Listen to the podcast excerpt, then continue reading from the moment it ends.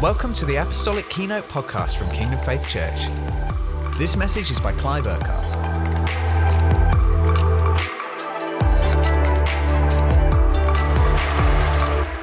So we, we've had this analogy of the, the ship, this sailing ship. And uh, did everybody see the picture on Sunday on the screen? Everybody knows what was drawn.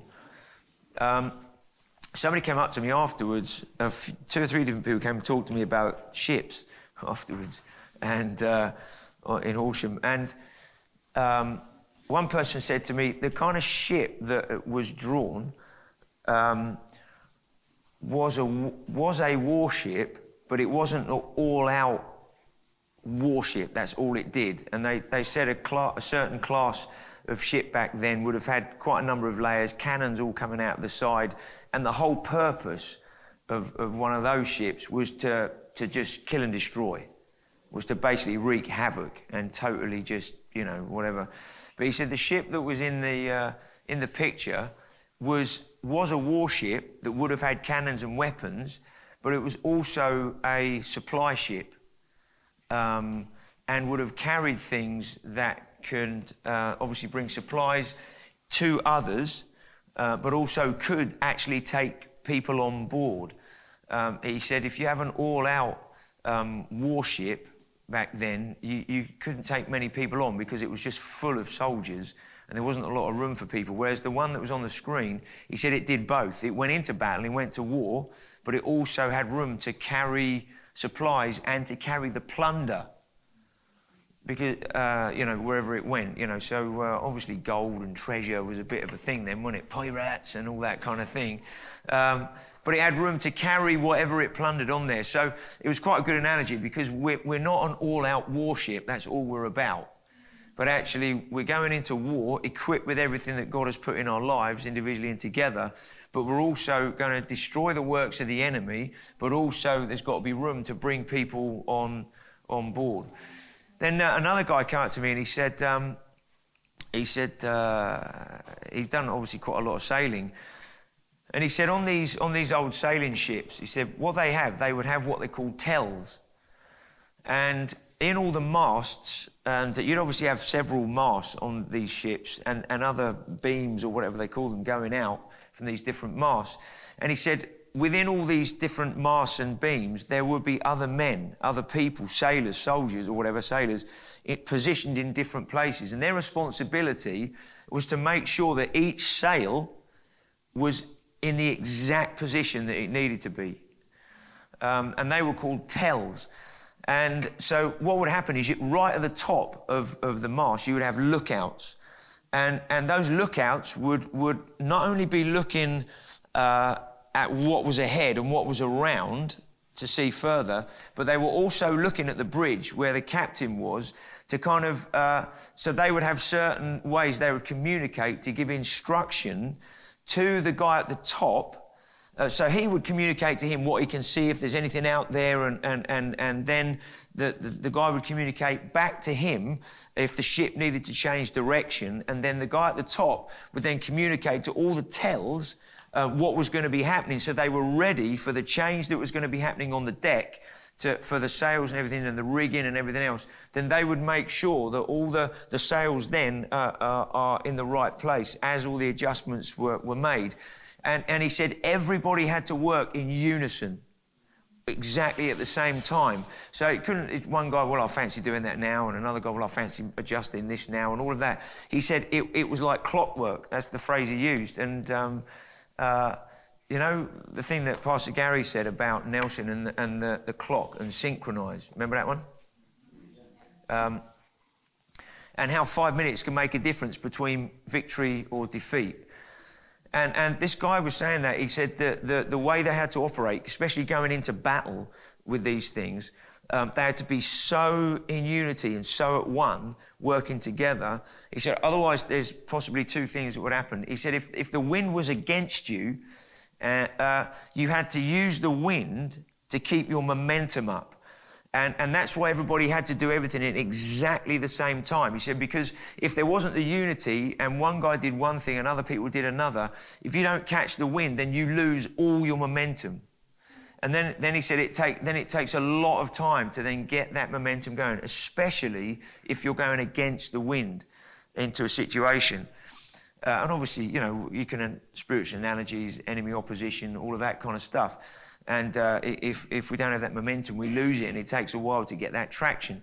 But then he said the other thing is, once you've got the wind behind you, uh, he said that is actually more dangerous than having to go into the wind. Uh, he said, because when you have the wind against you, uh, coming with you, he said, once everything is up there and it's all out there and everybody's in, you know, and the thing is just going at full tilt in terms of the sailing ship, it is on the edge of its speed because sometimes they had to get these things, he said, running at that to, to get into the, the battle as quick as they, they could. He said, but when, you, uh, when you're running at full tilt like that, he said, it only needs a, one little sail to be slightly out of adjustment and it can begin to tip the ship in a way that one loses its momentum. But if one begins to if one begins to adjust and begins to tip and everything else tries to adjust the thing it can actually tip the, the ship or capsize it when you when it's going at full tilt. So on one level, we all know when there's opposition and when there's stuff coming against us, we all, right, let's press in, let's go for it and everything. But you know, when there's a momentum in God, there's everything's just really humming and cooking. It's easy, isn't it, to take your foot off the accelerator and say, well, this is getting easy. Or if, if uh, you begin to sometimes take things for granted, uh, because there's a wind behind you pushing you along. Everything seems to be motoring. And he said, that's the most dangerous moment when, when everything's really cooking and, uh, and everything still has to, to stay exactly right. And so these tells, he said, so every person on this crew, whether on deck or up, up in the, the thing somewhere, had to, uh, everybody had to be in unity. Everybody had to work together. So, and, and, we've had quite a number of words coming through in different ways about oneness, unity, everybody on the same page, all that kind of stuff. And, and so obviously God's, God's doing that. So that's really important. Now, we, are not gonna, I'm not going to give you a big old word this morning. I'm just going to quickly zip through a few things. Okay, so just turn to Nehemiah if you've got your Bible or your phone or whatever. And we're going to pick out a couple of things in here. Um,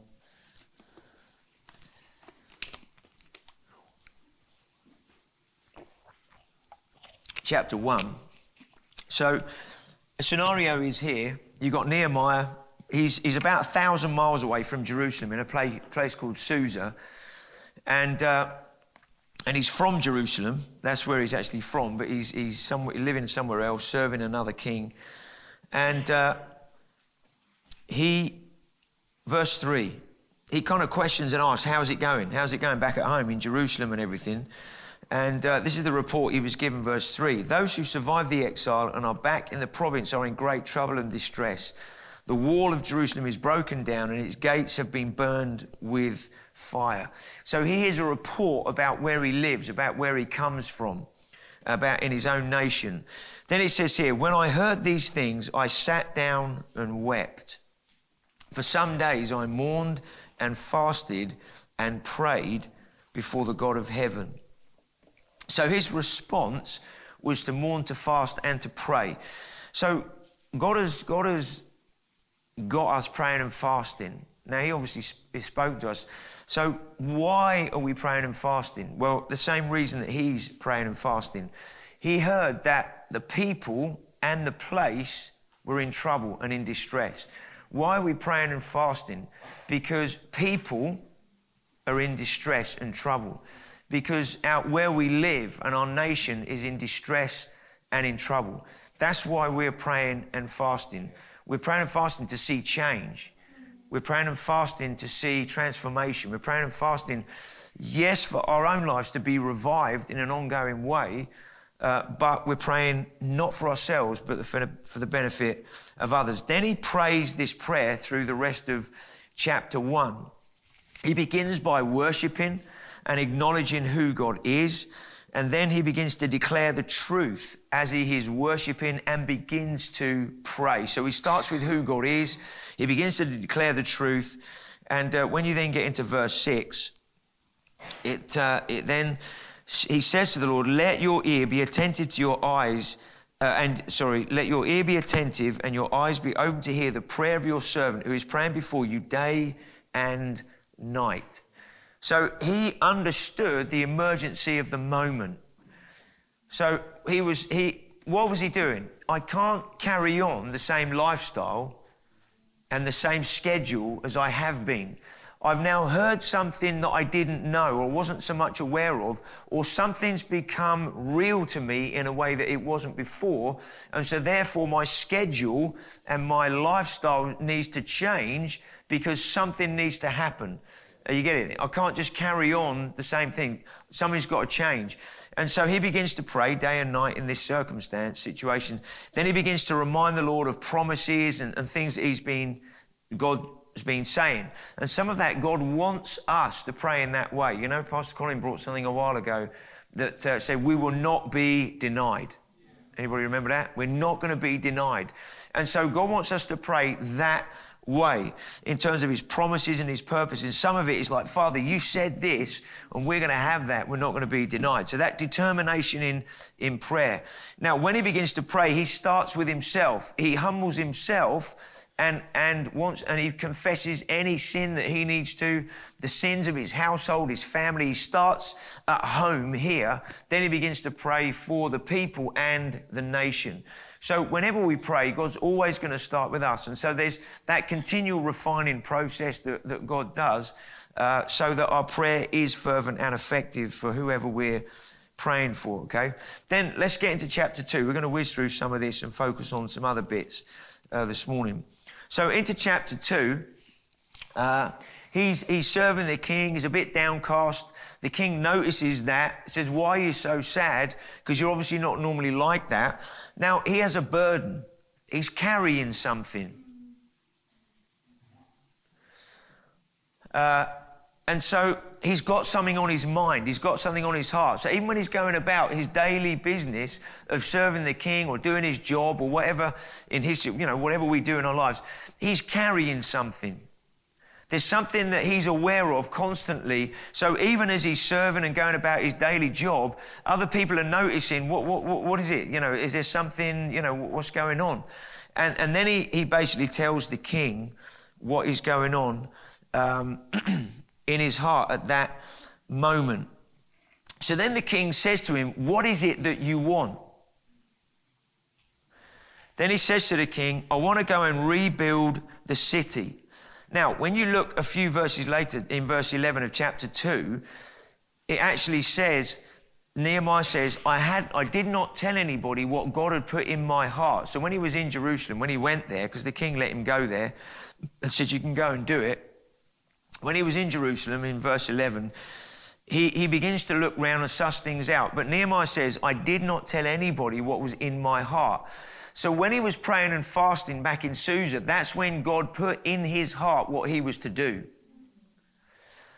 So he was not only carrying a burden for his people and for the place, he actually knew what God had told him to do. So there were two things. He was carrying God's heart, but he also knew what he was to do.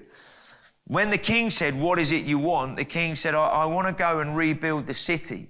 What do you need? He said, Can I have all the supplies? Now, what happened next is uh, he asked the king for letters. I need letters from you that are going to give me authority to, to get what I need to go and rebuild the city. Now, in one sense, it's, it's the authority of God's word that releases everything that we need to go and rebuild, to go and see people's lives change and, and a community or a town or a city transformed, right? So there are words from God there, and we have, in one sense, letters written in a book here. These are letters from God. This reveals His purposes, shows us the authority that we have, the equipment that we have, and everything else that we need to get the job done. And so he then goes and uh, he begins to check out uh, the place, Jerusalem. Now, he hasn't even started to rebuild anything. And in verse 10, it says there's opposition from a few guys called Sanballat, Tobiah, uh, the Horonite. There's another guy that joins in in a few verses' time. But there's a bit of opposition. So before he's even started, he's getting opposed And why does he get opposed? It's interesting, this verse. Let's look at verse 10. He gets opposition from these three guys. And at the end of verse 10, because someone had come to promote the welfare of the Israelites. So, what does that tell us? Firstly, we're not here to tell everybody what's wrong with them, that we're right and they're wrong. We're here to promote the welfare of the people. We're here for the benefit of the people. And, uh, and so that's the heart. Now, the enemy knows what we live for.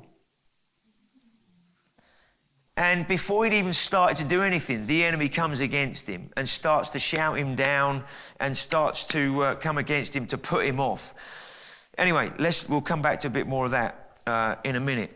So, the next few verses, 11 down to 16, what does he do? He goes to Jerusalem and begins to walk around the city, check things out. He still hasn't told anybody why he's there and what he's doing. He's just, he's just mulling over what is in his heart and he begins to look at the situation. Now, he looks at the situation not to check it out, to see the size of the task and to be put off.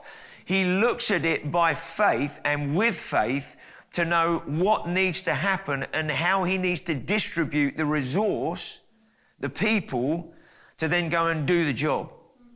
So you can look at circumstances in two ways. You can look at it and go, that's a massive task. How are we going to do that?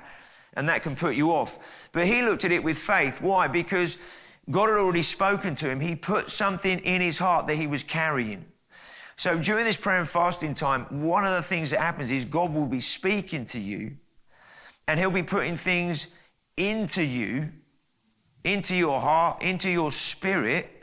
And we need to be open and we need to be listening so that, so that what God says we become carriers of so that no matter what he says to you, when you look at what he says to you needs to happen, you're not put off by the circumstances or the size of the challenge, but actually what is in you is just looking at it going, right, okay, that's the task at hand, right, I see what's needed, great. So if God is my supply of everything that I need, in the same way for Nehemiah, God had already made provision. So when he asked the king for what he needed, there was a release of provision to accomplish the task. So we have everything we need to accomplish the task. The only thing that he needed was people then to accomplish it. And we are some of those people, right? So he goes in the situation, checks it out. Then he begins to, in verse 17 and 18 of chapter 2, he begins to gather the people and share his heart and say what he believes God wants to do. Now, when somebody has a conviction, when you have a conviction, you believe something on the inside of you and you begin to share that with people because you can't help it. It comes from God. You're excited about it. You can see it. You can see it fulfilled. There's something going off on the inside of you.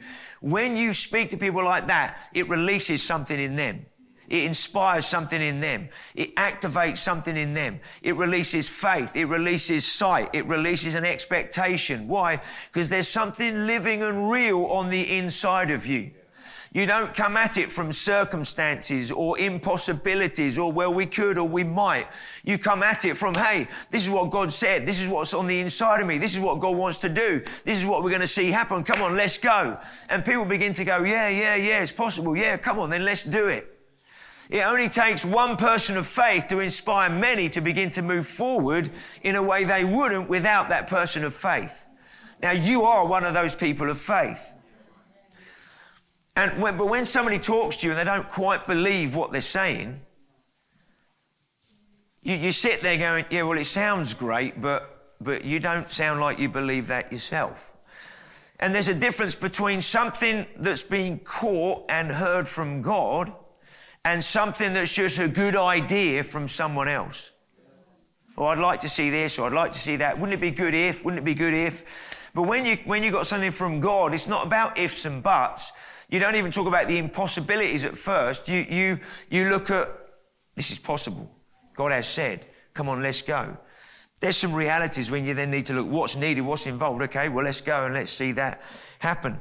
So he begins to inspire the people. They, they, their response in verse 18 is, come on, let's start the work. Let's go and do it. Let's begin to rebuild. Then we see in the next couple of verses, 19 and 20, more opposition. Again, they haven't actually started doing anything. And the enemy comes against us. One of the things he says to us is, What is the point? The task is too great. Why bother? Who do you think you are that you can make a difference? Why are you any more special than anybody else? How many of you know he comes with that sort of stuff? Anybody heard that kind of thing? Was it just me? You know? And uh, it's, like, it's like Nehemiah had a, a kind of um, an ignore button going on inside him. That no matter what opposition came, it's like, well, I just ignore that and carry on. And, and you know, when the enemy comes against us, we just need to press the ignore button. It's like, well, I'm going to ignore that because that's a lie. I'm going to ignore that because that's not who I am. I'm going to ignore that because that's a load of rubbish. Do you know what I mean? And, and so just press that ignore button uh, that also says, shut your mouth. I've got something more important to do. I've got some more things to get on with. Let's go into chapter three. Are you all right? We're sort of rattling through some of this. And uh, so then they begin, chapter three is all about rebuilding the walls. And he, and he names all the different individuals, groups, and larger groups that are involved in the work to get it done. Okay? Now, all our names are going to be in heaven. And there's a couple of books. One is the one that, has your name in it, that you're saved. There's, other, there's another book that has your name in it that then lists all the things that you did. All the good stuff. Because all the rubbish is, is rubbed out. There'll be no rubbish in that book. The only things that will be written in this book are all the things that were done in Christ through your life. And so, in one sense, chapter 3 is like that. So they rebuilt the city walls, and Nehemiah listed these are all the people that were part, uh, uh, that accomplished something in God's name or whatever, or, or, by Christ. I mean, I know Jesus wasn't alive then in the same way in, like he is now, but you, you get what I'm saying, right? And uh, so our names are going to be written, you know, and all the stuff that we did. Now, these guys, it's interesting how nobody worked on their own. Everybody worked in groups to get the job done. Now, this is why small groups are so, so important in the life of a church. And this is why small groups need to be geared around heart and passion, a purpose, not just let's meet, greet, chat about this, that, and the other. Because these guys worked in small groups to rebuild the wall so that the city could be established and lives could be changed. So every small group that we have in the life of the church needs to be geared around a purpose that's going to rebuild lives, make disciples, and transform things. If they don't do that, there's no point having them. Absolute waste of time. So a small group needs, the heart of it is relationship with purpose. So all these guys, they, were, they, worked, in, they worked in different groupings. Okay, we, we are not going to read through them all now, but they were all connected in different ways. And every group connected somehow with the next one. And some groups were larger than others. Doesn't matter how big or small they were, but they were relationship with purpose.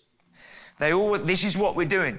Now, within that, every individual was picking up rocks, stones, and doing stuff. Sometimes they would work together, pick up larger stones or whatever they were doing, and putting things in place and gates and this and that and the other.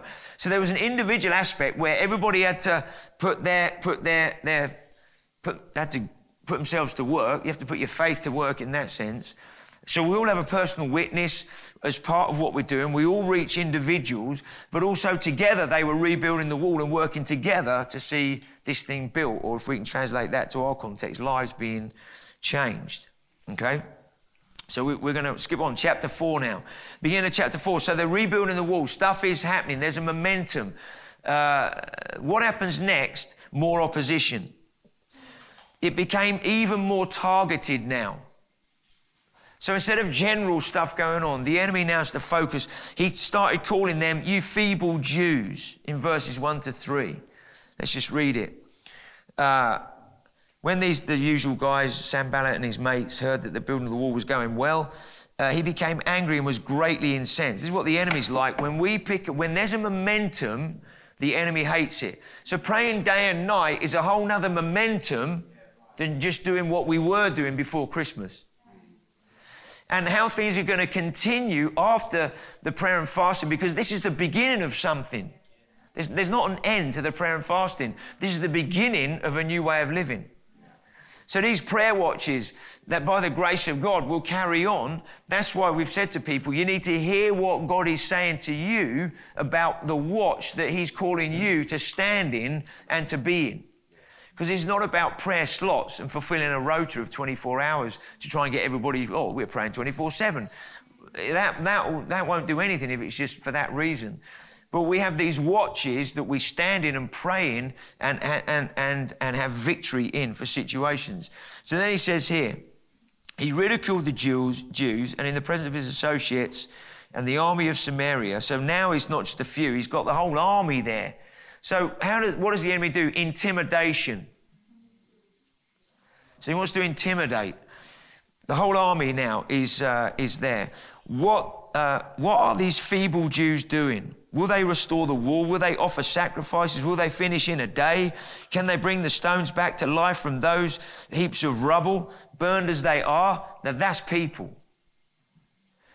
The enemy wants us to look at people's lives and say, look at the state of that person's life. You think they're going to come alive, do you? Look at the state of them. Look at the, all of that. And, and the enemy constantly wants you to look, us to look at circumstances, the way things are, to put us off. And then in the next verse, it then says, What they are building, even if a fox climbed up on it, he would break down their wall of stones. He's like, this is never going to last. It's not going to last. It's not. Pray all you want, fast all you want, go on, do it, but it's not going to last. It's not going to last. It's only going to be. You're only going to be hot for that season of prayer and fasting. It's only going to be effective during those few weeks. But once that's done, you'll go back to your normal way of living. You'll go back to your normal lifestyle. That's how the enemy is is wanting to taunt and, and have a go. Are you with me this morning? Because this is how he operates. So the task is too great. It will never last. All that sort of stuff. Then he, then in verse 8, he says, We're going to attack you. We're going to come against you. We're going to, and the enemy constantly, we're, we're now going to ramp up what we're doing. If you're going to ramp up your prayer and fasting and you're going to change your lifestyle and give yourself in a different way, then I'm going to turn the temperature up as well. I'm going to come against you even more. Now, the enemy is threats. Constant threats. He works on fear and intimidation. That's how he operates. Fear, intimidation, and, and, doubt. If, if you can get your doubt in, that doubt can turn into unbelief. Fear, intimidation, and doubt is how the enemy works. So, what, what was their response? Their response is, right, okay, we're going to up the prayer then. Verse 9, it says here in chapter 4 but we prayed to our God and posted a guard day and night to meet this threat. What does that mean? To cancel out the threat. So, what does prayer do? Prayer cancels out the threats of the enemy. That's one of the reasons why we pray. It cancels out the enemy. It, it, pulls the carpet from under his feet. It chops his legs off, chops his arms off, shuts his mouth. I don't know, whatever, cuts his head off. But prayer um, deals with that. So they then begin to move into, now, now there's a momentum building, they begin to move into day and night. So when he was praying and fasting himself, he was praying day and night. An individual can hear something from God and they can set their life as an individual and go after God. But in order to get the task done, it needed more than one person that was living in that way. So when he gathered everybody together, there wasn't any day or night at the beginning, but as the thing went on and the opposition increased, they had to begin to operate day and night in what they were doing. So they posted a guard. When it says there, it's not just a person, because there was a whole city wall. When it says they posted a guard, it meant they understood we need to set up a guard all around, and whoever is standing in the night is a guard is part of the God in that sense. So it's a plural thing there, not just a singular thing when you, when you read the words that are put in there. So it wasn't just we set one guy somewhere and he was sort of on his own at night. Well, hopefully, every, you know, if somebody turns up, somebody's got my back. They had loads of these guys around the, the city walls protecting. So they posted a guard day and night to cancel out the threat of uh, the enemy. God's speaking to us about setting up a guard day and night. So the continual night and day prayer is like setting up a guard in the spirit. because we see what's going on in the nation, we see what's going on in our culture. We see, we understand all the stuff that happens in the night and, and, and, and the, what the enemy does. He does it 24 7, but particularly in the night hours and what goes on. And God's calling the church, He's calling our church, He's calling us to, to be night and day. As we said on Sunday in Horsham, it doesn't mean everybody has to pray through the night every night. But what it does mean is, as a body together, we stand in the watch that God has spoken to us about. And as we move together in unity and in sync, as we all are like the tells on, the, you know, in the sails of a ship, and we're looking, we're looking to the guy who's going to give us direction that's coming from the captain or whatever, however it worked. We're, we're in sync together so that whatever prayer watch you do, and then the next person after you, the next people, because there's many people in, in all the different hours that are praying. Um, what we're doing is we're praying in sync, synchronized. We're praying in unity. We're praying in the Spirit as if it was one person praying continually. You understand that? Because if we're doing something in the Spirit, then there's an assault on the things in the Spirit to bring defeat, to overcome, and to tear them, tear them down. So verse 10 Meanwhile, the people in Judah said, The strength of the laborers is given out, and there is much rubble that we cannot rebuild the wall. So, even though they were moving forward, even though things were going well, they still saw the size of the task. Sometimes on the journey, as we continue to push in and, and go forward, sometimes we can get a bit tired. Sometimes it's like, wow, this is, there's so much more to see happen, so much more to, to do. And, and that's why Everything that God is saying is not down to one person to fulfill. Because we can't. But together, we can. Together, we can. But everybody needs to stand in that place so that together we can. So, what happened at different moments when we read some of the verses in the next? Every now and then, they gathered everybody together. There was a trumpet blast, or, or they put a signal out, and everybody came together. Why, why do we gather together? So, what is Sunday morning for? Sunday morning is a gathering point for the troops. Sunday morning is a gathering point for the, for the, for the builders, for the gatherers, for those that are in this thing together. So, what happens on a Sunday morning? We praise God, we worship God together because there's a sound when we come together that encourages, builds, and strengthens. And we all acknowledge, oh, yeah, this is who God is. Why? Because in the everyday of life, there's lots of stuff that tries to take us to the left, to the right, and this and that and the other. So, when we come together, one, we encourage, we get strengthened because we're worshiping who God is. Secondly, we, we are, we come in, we hear what God wants to say to remind us of who we are individually, to remind us of who we are together, and then to set us on a course for continued victory during the week. That's why we gather on a Sunday. We, we, don't, we don't gather on a Sunday to lick our wounds. We don't gather on a Sunday to have a there, there, you'll be all right. All that happens in small groups. That's where you get bandaged up. That's where you get strengthened. That's where you get a hug. That's where you get a cuddle. That's where somebody comes alongside you to comfort, to strengthen you. That happens in small groups. That's where the relationships are. Sunday morning is a gathering of the troops. It's where God wants to release something into the body so that we carry something out from there into it. Doesn't mean God's not revealing his love and all that on a Sunday, but you, you get what I'm saying. Anyway. So then, then we, we carry on from there. So every now and then they gather everybody together to remind everybody, hey, guys, we might not see each other all the time. So some people like small churches. I like 50 people because I can then know everybody. Great. Um, I don't like bigger churches, and some people say this I don't like bigger churches because in bigger churches there's no love there. It's just a big church. And, and so a small church has more love in it. It's like, well, where'd you get that from? Because whether you've got 50 or whether you've got 500 or whether you've got 5,000, you still got to be in a small group relationally with other people, living out a purpose together. So if you're in relationship with one another, there's five, six, eight, ten, fifteen people you're sharing life with, doing life with, and you're, you're believing God to see breakthroughs and release, and you're like that. Uh, uh, and, and imagine, so if you if you got relationship and identity and context like that, doesn't matter whether you got 50 in the church or whether you got 5,000 in the church, because your, your basis of identity and belonging is not based, do I feel loved by 5,000 people and do I know everybody by name or not? It's no, I've, I've got this bunch of guys I'm mates with, friends with, sharing life with, and we're going after this because this is what God's put on our heart. Are you, are you there? So we're not part of a club. We're part of an army, part of a family. Anyway, verse 22, let's get into that for a moment, uh, if I can find it in the Bible. Verse 22. So they, they were, he, uh, there's different points where he encourages people through the story, right? And verse 22, what does he say? This is the, this is the kind of thing.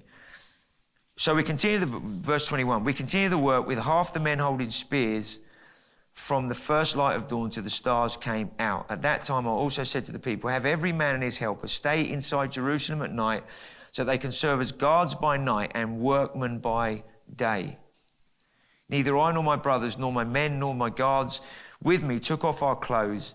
Each had his weapon, even when he went for water. There's quite a few things in, in here, in this, these couple of verses. So they continued the work, no matter what the opposition, no matter what was going on. Um, holding spears, prayer. At that time, we uh, every man to stay inside Jerusalem. Now he then talks about guards at night and workmen by day. Let's instead of guards, let's use the word watchmen. Now we mentioned this on Sunday in, in Horsham. So God has called us to be watchmen and workmen. Watchmen and workmen. So every person is a watchman. Every person has a place spiritually in the spirit to pray and to stand in their watch, to stand in the gap, or whatever that represents. Everybody's called to be a watchman, but everybody's called to be a workman. And God speaks into our hearts and lives as to what that looks like for both. So, what is your prayer watch? But then also, what does being a workman look like? Now, we all have a witness in our own lives, as we've said, but also God wants the heart and passion. Again, geared into small groups. And uh, you, you, connect with others, you've got the same heart, same passion, and, and some of that is how we do our work, reach out into people's lives. So, two things going on here pray and go, pray and go, pray and go, pray and go. There's got to be an outwork into the prayer. And God will speak to you about what that looks like, okay? Spear in one hand, tools in the other. Then they completed the work in 52 days. Against all odds, they accomplished it. It was phenomenal. The people could then live in the city. The city was re-established, and, and uh, whatever went from there. Now, just a couple of other things we're just going to quickly look at in relation to this.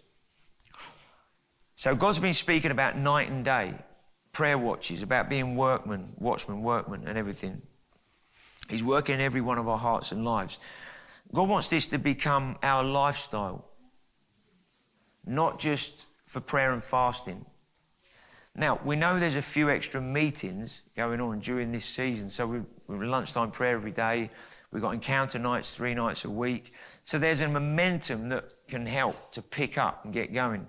But the thing about the prayer watch is, it's not based on everybody having to come together to do something It's based on everybody individually carrying that responsibility because they've caught something on the inside that they live with and are carrying, and therefore standing in that watch, standing in that gap, standing in that place. And, and God wants to continue the momentum of what He's doing. Why do we have eight o'clock meetings every day? Why have we done this for a long, long time, for decades? Why? Because every day we want to be worshiping. Every day we want to be praying. Every day we want to stand in the watch. Every day we want to stand in as to who we are. Why? We want to start the day with a spiritual momentum because we want, to, we want there to be a release at the beginning of the day for that day. That's why we come in here. We don't do it because it's religious. We don't do it because we just do it. Why we do it because we want to see a release into what God wants to do. So when we look at Jesus' life, we haven't got time now, but there's a number of scenarios in, in different scriptures where it talks about Jesus praying in the night, or he went off to a solitary place to pray, or to lonely places to pray. Uh, but often he was busy during the day being a workman, but then at night was a watchman. And when you read through the, the Gospels, you see that he prayed at different times. He, sometimes he prayed in the early watches of the night, some, as in the first part of the night. The Jewish day starts at 6 p.m. So it doesn't start for, like ours is midnight, isn't it? When the Jewish day starts, the evening started, or the next day started at six o'clock in the evening. So sometimes Jesus would pray into that part of the day. Remember, we have electricity, we have buildings with lights and everything else. We can do stuff all the time. Back then, they had none of that. They had candles. So once the sun went down, it was dark. That was it. The day's over. Um, on one level. Um, so he would go off sometimes in that those first every watch in, in the Jewish calendar is a three hour segment, 6 till 9, 9 till 12, 12 till 3, and so on through the 24 hours. So he would go off uh, in a watch, maybe early evening, 6 till 9, maybe 9 till 12. There were other times where he would pray from midnight to early, or there were different watches in the night when you read different scriptures as to when he was praying. So I, uh, by saying this, I'm not saying we all have to be up in the night every night praying. Um, but that if God speaks to you about being up in the night to pray, He'll grace you for it, um, to, to do it. So there's Jesus who lives in that way. Now, he was pretty victorious, wasn't he, Jesus? Uh, he seemed to be ready for any occasion. Um, you know, when he'd been, he took Peter, James, and John up to the Mount of Beatitude, uh, up to the, um, the Transfiguration scenario that happened, and and he was revealed in all his glory, and they didn't know what to do. Then they came down, and the other disciples had been trying to cast a demon out of a, a boy, and they couldn't do it. And, uh, and then Jesus kind of rebukes them a little bit and says, Look, you just need a little bit of faith. And he, he prays for the guy and the boy, and he gets totally, totally healed. Well, when we spend time in, with God in His presence, and we're cultivating something, we're praying in those watches, there's a release then to see the victory in the day in scenarios like that. So, what I'm not saying is if you pray in the night, you will see more power getting released. It's not a formula. Well, if I go and do this, that will happen. No, everything's by faith. Everything's by faith. It's not by works. Um, you can pray in the day and see release of God's power. So it's not, oh, the night is something special.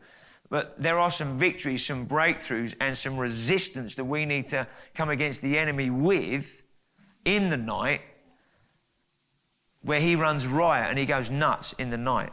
And I believe as we increasingly, there's prayer through the night, there are more and more things that are going to be prevented from happening than if we don't pray that things carry on. So it's part of our prayer. Then we see, and we yesterday was a brilliant time, wasn't it? Yesterday lunchtime the, prayer, the lunch prayer meeting.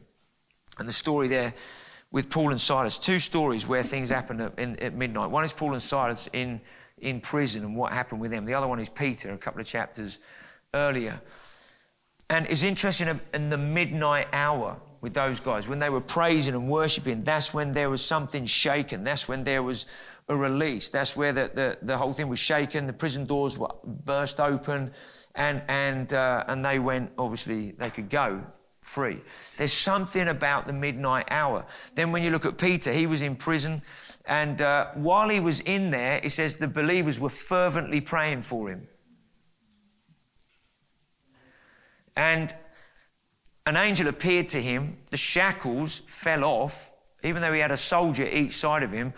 And, and the thing with Peter, the same as Paul and Silas, Peter, they, with Peter, they put him in the, they put him in the, um, I don't even know what it's called, but it's the, the cell right in the middle that was dark, no light, it would be damp, it'd be horrible. Uh, there's no way out. It's, it's not just, you know, like a, a, a, you know, a prison somewhere. It was like the, the deepest, most secure place. And even in there, they put guards either side of him. So there were guards in the prison cell with him, chained to him. outside the door of the most secure cell in the prison, there were two other guards, or four of them, or whatever it was, standing outside his prison cell. So, why did they do that? Because they knew the power that Peter had. It's like this guy had not committed a violent crime or anything. He hadn't done anything that was like, this guy's dangerous in the natural. You know, he's dangerous. We've got to put him in the most secure cell. They, they knew this guy carries something. Things happen around this guy, and we've got to lock him up. And, and the enemy wants to, to try and put as much stoppage around our lives to hinder us from operating in the power of God and the things of God. But what happened? The believers were praying, an angel appeared, the, the shackles were broken, the door opened, and the angel said, Come on, Peter, let's go. There's things to do. You can't stay here. And, uh, and, and he led him out. And even the other guards that were standing there, it was like they were asleep.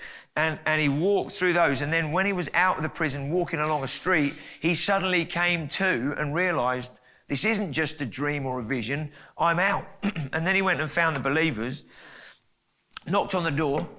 Somebody who they were all in a prayer meeting. They were at that moment, you know, what were they praying? Free Peter. Father, we ask you that you would somehow get him out, get him out, get him out. Come on, Father, get him out, or whatever they were praying.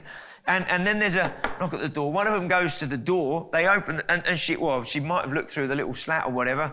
And it's like, oh, it's Pete, it can't be Peter. You know, it's Peter. So she doesn't open the door. She goes back and, and she says to everybody, hey, Peter's at the door. And what was their response? No, it can't be. He's in prison.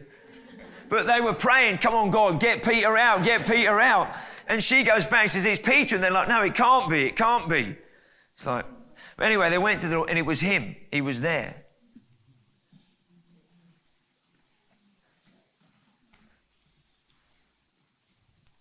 So the enemy, even in the midst of our prayer, wants to say, it can't be, it can't be. It's ridiculous. So sometimes when you're praying, that you, a lot of time when we're praying, because especially the way we pray, you're praying with everything you have and you're praying like this is, you know. But then also sometimes in the midst of all of that, has anybody had these other thoughts that try and come in to try and stop you, put you off, slow you down, quieten you down.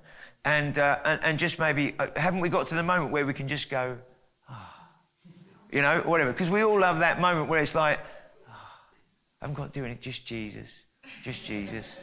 You know, and I think sometimes the enemy doesn't mind if we're right in full tilt and it's like, Wah, you know, we're going for it.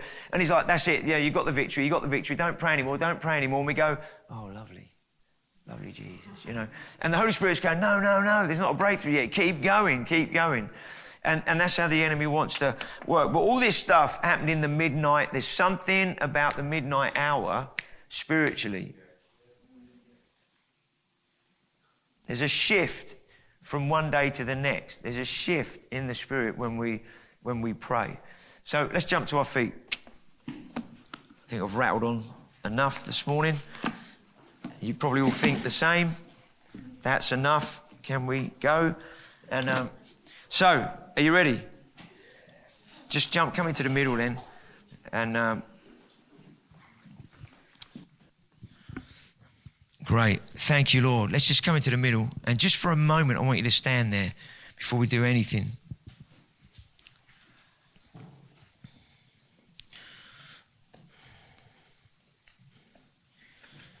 Now, Peter was put in jail. He was put in the most maximum security cell.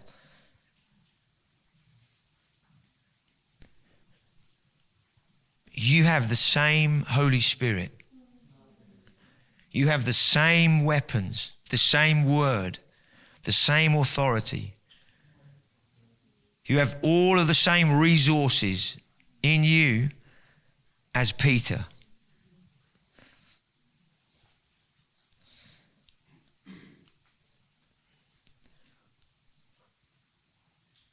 So the enemy cannot hold you down.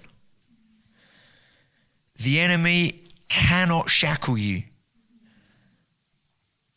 if you don't, if, if you don't allow him to. Cannot shackle you.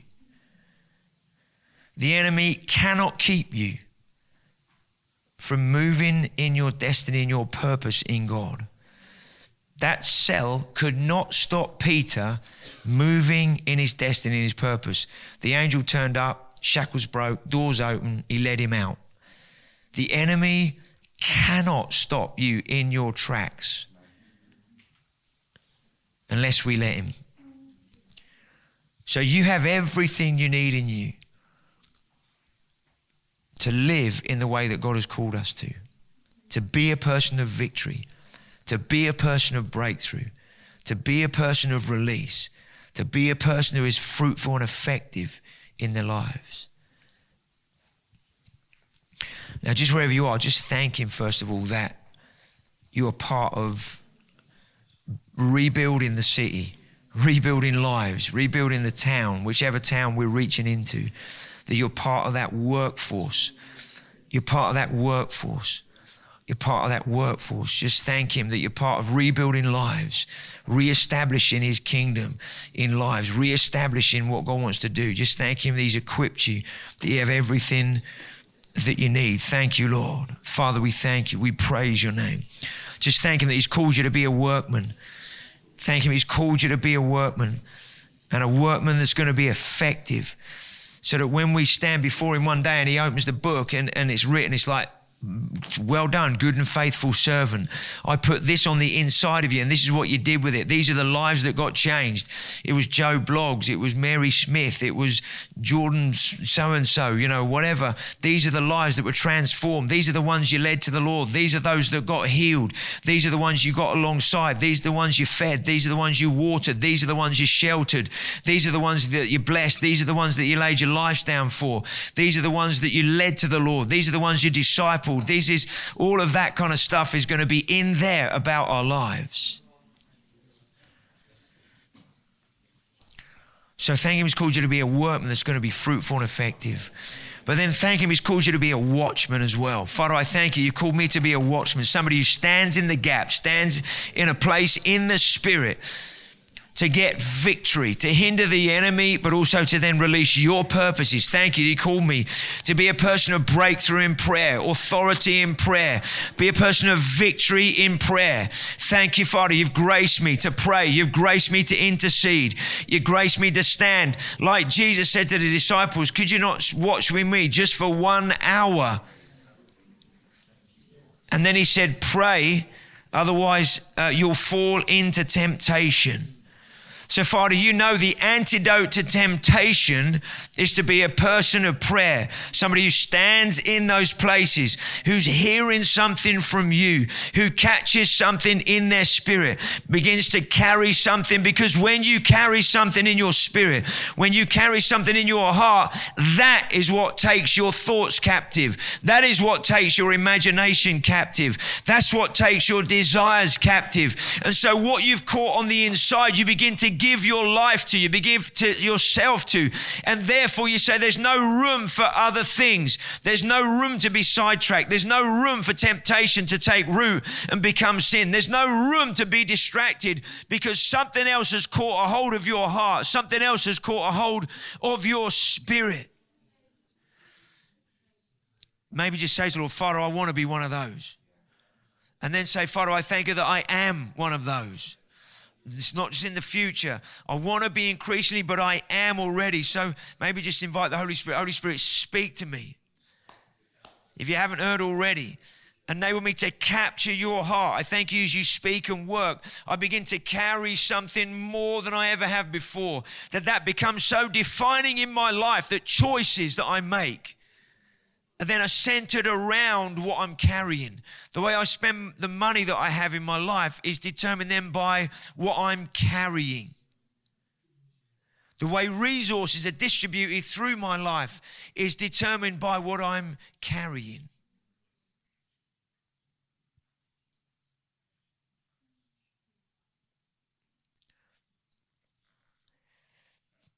Jay and I are in the process of moving house, and and uh, we're not moving yet. Our house is for sale, and there's somebody wants to buy it, and uh, and but in terms of where we're moving to, which we're not exactly sure, but where we're, God spoke to us about what our house needs to be like for this next season, and, and the kind of space we need to have in our home for people coming into it. But it's all connected to, on one level, we'd like to downsize and just buy a smaller house and just the two of us live there and that's it. I mean, obviously, Megs is still with us. Um, but she'll get married sooner or later, and uh, without putting any timing on that. And, um, and then, it, then on one level, it, you know, it'd be Jane and I, and, and if you just if, if, if downsize, brilliant financially, that'd be great. You can do this, that, and the other with other money and all of that sort of stuff, and and uh, and then we can just just crack on with everything we're doing, and we you know we won't have to think about anybody being at home or do, we can just do whatever, and and God said that's not the season I'm taking you into. You still need to have space for doing this, this, and this, and the other, and all those kind of things. So on one level, I'd rather not do that. I'd rather just whatever downsize and, and so even where we move to and what that means for us financially uh, is connected with what we're carrying.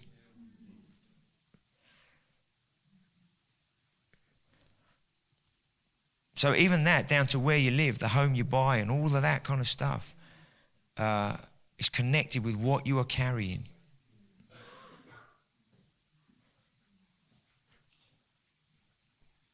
So maybe just this morning, Father, it's a new day today. And so I surrender afresh today.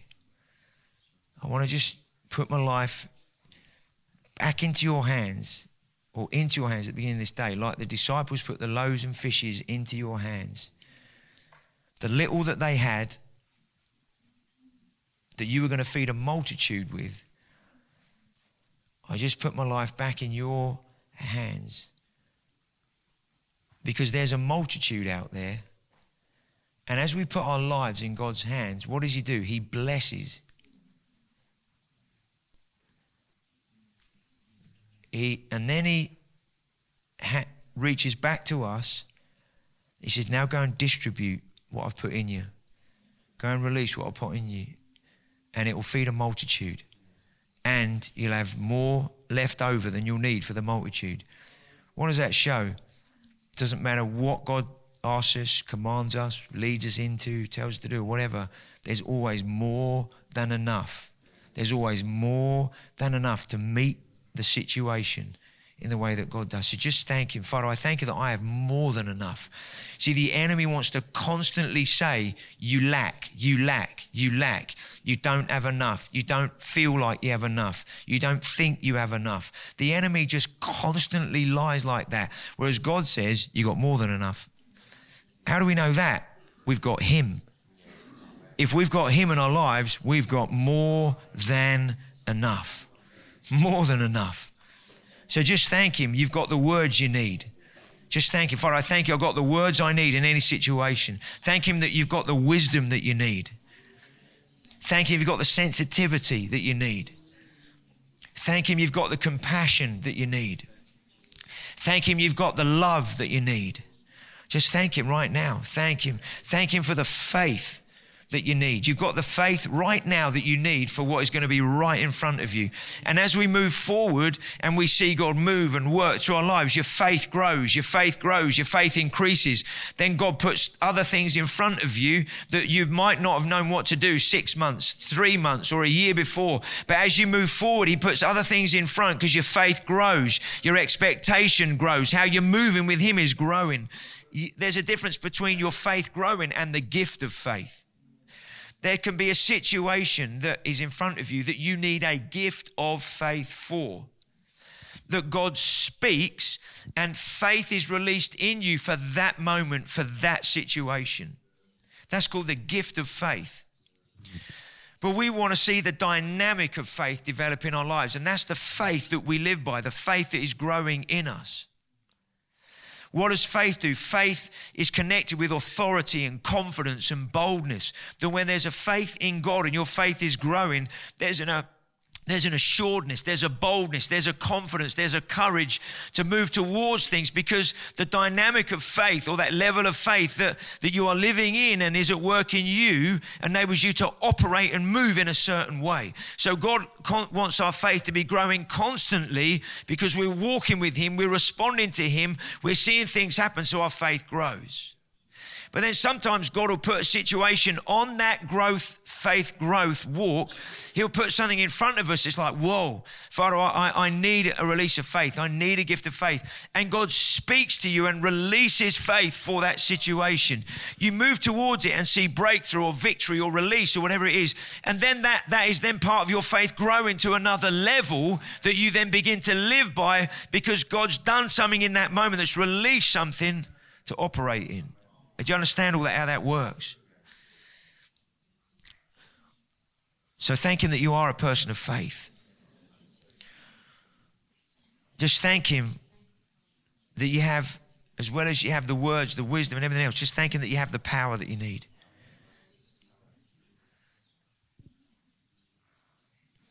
Thank you, Lord. Thank you, Jesus. Thank you, Jesus. Father, we praise your mighty name. We thank you, Jesus. We thank you, Lord, for what you're doing amongst us. We thank you, Jesus. Now, we all have a, uh, an ignore button in our lives.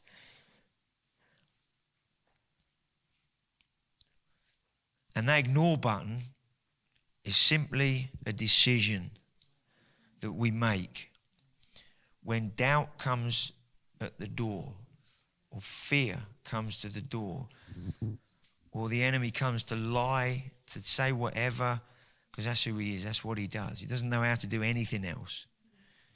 It's the only trick in his book. He's a liar. And we have an ignore button. And we need to just use that ignore button. And the more you use that ignore button, what you find is the enemy's taunts have less and less and less effect on you because they start hitting up against your shield of faith, which is called the ignore button. So when you hold your shield of faith up to quench the fiery darts of the enemy, the lies, you're holding up your ignore button. You're saying, not interested, not interested, not interested, not listening, not listening. Don't believe that. That's not who I am. That's rubbish. So you're just holding that up. And what is the sword of the Spirit for? That's to move forward, that's to advance. So when you're advancing in faith and everything else, you're holding your shield of faith up all the time because as you advance, the enemy's coming against you. As long as you're holding your shield of faith up, he's got no answer to that and you can keep advancing, keep going forward. Sometimes there's a bit of resistance, but you've got to keep going. Just keep pushing in.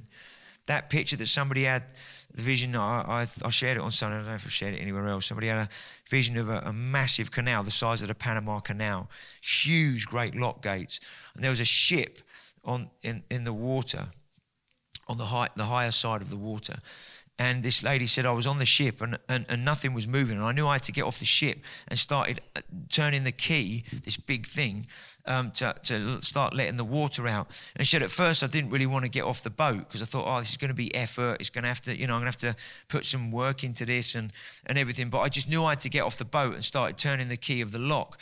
And, and as I, she said, as I, in this vision, as I began to turn this, this, this lock, uh, uh, water began to get released until the lock gates were ready to open properly and let this whole kind of thing uh, come forward. And she said, but it was, it was, it, it, it, there was some resist. It was a bit of hard work. I had to put back into it. It was that kind of thing.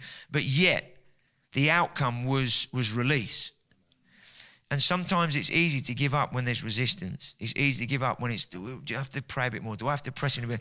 You know, we've not got breakthrough yet. Because there's an enemy that is resisting. We want to be like Nehemiah. No matter what's going on, I'm just going to stay focused on what God has said.